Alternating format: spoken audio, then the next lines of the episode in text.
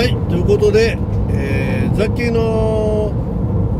お目覚め健康ラジオの中の居眠り運転防止ラジオのパート2でございます。はい、えー、パート1ね、えー、先ほど配信させていただきましたがはい、えー、続けて、えパート2ってことでねはい行きたいと思います。え実はですね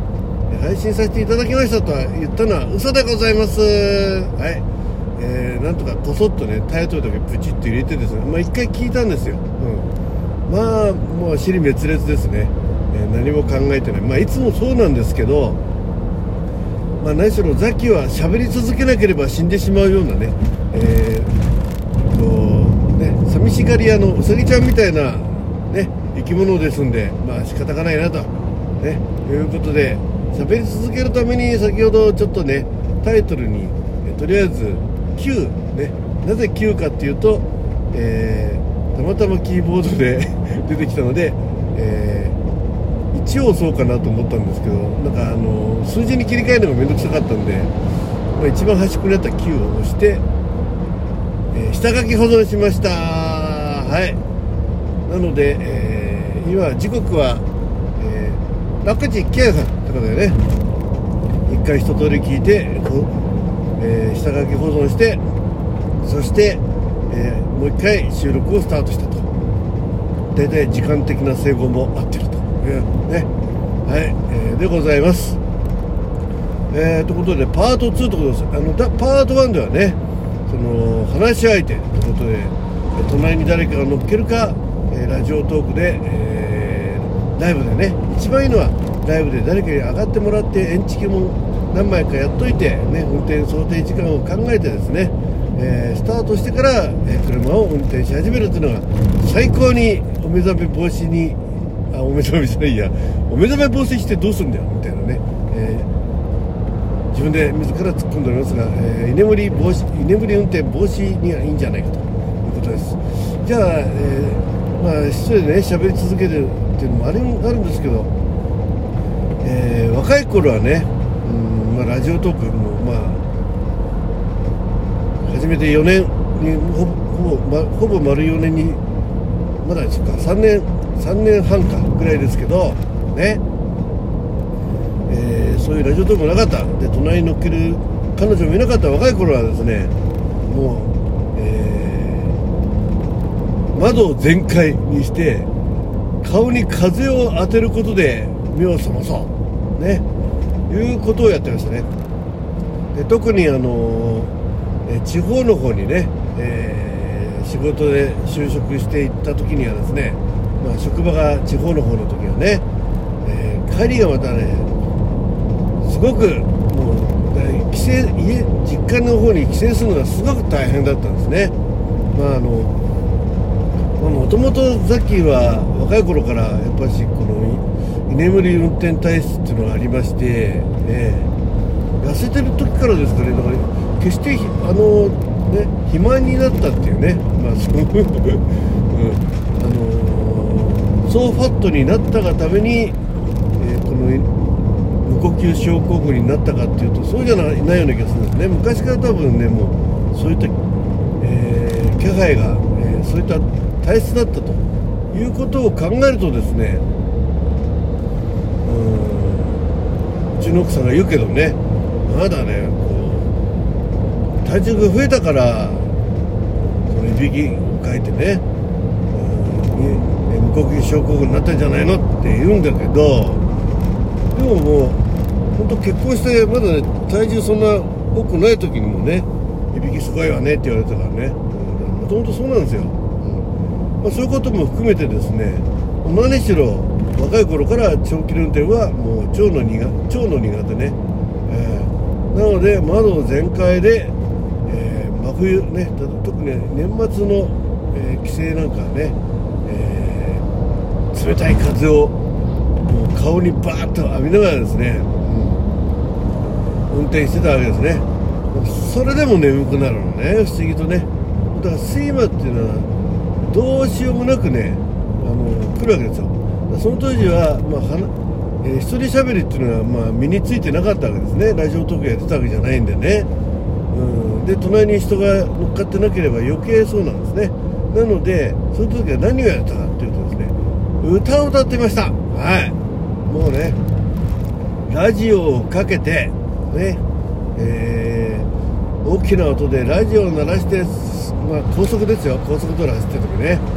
え、それをできながらね大きな声で歌を歌いましょうとねタンタンクタンタンタンみたいな感じでね。はい。なのでねそれでただもうひたすら大きな声で前をしっかり見てですね歌を歌ってるんですけどだんだんそれでもねあの白目になってくのが分かるんですね自分でね。怖いですね。はい。やっぱしねもうそういう時はもうサービスエリアに寄ってね、やっぱし休むのが一番ですわ、うん。まあ、でもよくね生きてたなと思いますよね、えー、まあ、あの自爆ならともかくね人を巻き込んじゃった日にはね。もうこれはもう申し訳ないもうどうしようもないって感じですからね。なので何しろ、えー、窓全開、えー、冷たい風を顔に浴びてね、えー、なんとか頑張ってもそれでもダメだやっぱね。まあどのパターンでもそうなんですけどやっぱしもう眠くなったら休憩を取る。ね。ひどい時はねもう1箇所ずつサービスエリアね止めて 15分20分目をつぶってね、うん、帰りましたけどね、うん、思い出すなあの頃。まあ、えー、そんな感じでね、えー、まず窓を開けるっていうのがあります、はい、でもう一つねパート3ね。自分を痛めつける。ね。もうこれは痛めつけるしかないですもう。これ寝そうになったらねもう自分の膝をね思いっきりパシン。パシンパシンパシン。引っ叩くんですよ。ね。あとほっぺたはパシンってね。もう鼻血が出るぐらいねもう、えー、足足にねあざができるぐらいね。シンパシンながらね起きろおめえ起きろザキ起きろとね。もう自分をもう責める責める。もうもう一人 SM ね。この一人 SM の時はねもう多分旗から見たらあいつ気が狂ったんじゃねえのみたいな感じになると思うんでね、えー、まあ膝を叩いてるうちはいいんですけどね。自分を殴り出すとね。顔とか殴り出すとねもうボコボコになりますからね、はい、もう下手すると気失うんじゃないかとね、そこまではやんないですけどね。まあそれはジョークジョークジョークですけど、まあ、そういうこともあるんでね。もう何しろ引っ叩いてもう本当にね究極はねナイフ持ってきて自分のあ、ね、ももをね、えーザクって刺したいぐらいねもうそんぐらいしないと目が覚めないんじゃないかなっていうのね。もうもう戦いですよ。もうねえー、負けられない負けたら終わりですからね。負けたらイコール死ですからもう足がね何針縫う大怪我をしようとですね目を覚ましていなきゃいけないというね。もうそのぐらい厳しかったですよね。はい。まあそういう感じでバシバシ、ね、自分を叩く奮い立たせる殴る蹴るね。蹴るのは危ないですね。あの、えー、間違ってね、えー、アクセルを思いっきり踏み込んじゃったりね急ブレーキ踏んでね追突されたりしますんでね、まあ、足の蹴るはやめてくださいただねその足をバシンと引っ張った代わりになくてザクッと刺した瞬間にね痛っつってね急ブレーキ踏んでしまうかもしれない、まあ、なのでねえー、ナイフは持って、えー、車に乗らないようにしてくださいね。はい。ということで、えー、まあ、自分を痛めつけるっていうのがありますけど、まあ、そういうのをね、えまあ、結婚してから隣にうちの奥様がね乗るようになってから、えなんか、えさっきは眠気が始まるとですねもう足をさすり出したり、まあ、当然あくびをし始めたり、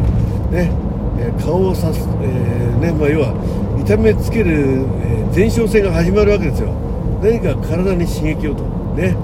いうことで、まあ、ここでね、まあ、ちょっとアダルトな話するとまあなんてやってもらうといいんでしょうけど、まあ、それはちょっとね焦点しちゃうといけないんでね、はい、なかなか運転中はそれはちょっとやめた方がいいと思いますね、はい、すみませんね。朝からちょっとねアダルティーな話をしますね、はい。えー、分かる方は分かる。分かんない方は分かんないで結構です。それしてください、はい。でまあ、それもできないんでね、えーそうすると隣でうちの奥さん気が付いてですね。まあ、このザッキーの膝をペシンペシンって叩いてくれるわけですわ。でつねってもらったり、まあ、これはね、まあ、これで結構効果があってね、うん。えー、言葉で責められない代わりにね、まあ、パート1をね聞いた方は、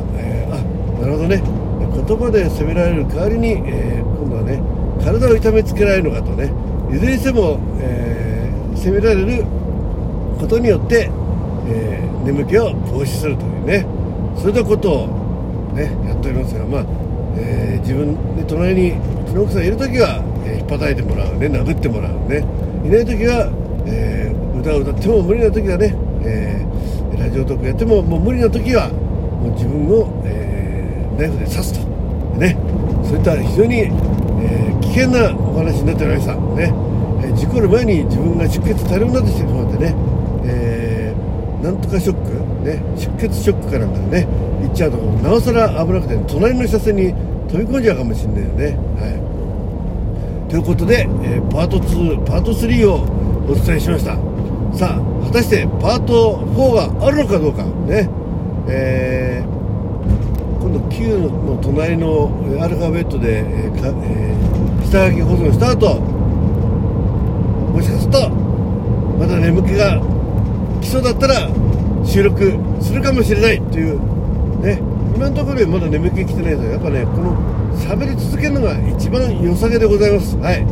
何しろ話し相手が欲しいザッキーでございます。はい。ということでただいま時刻は6時19分。ということでね、えー、この後一回これを聞いて、えー、次の収録が始まるのは多分6時40分ぐらいかな、うん、という感じでございますが今日も一日元気で頑張りましょう。どうもパート4あるかもしれないよ。ザキでした。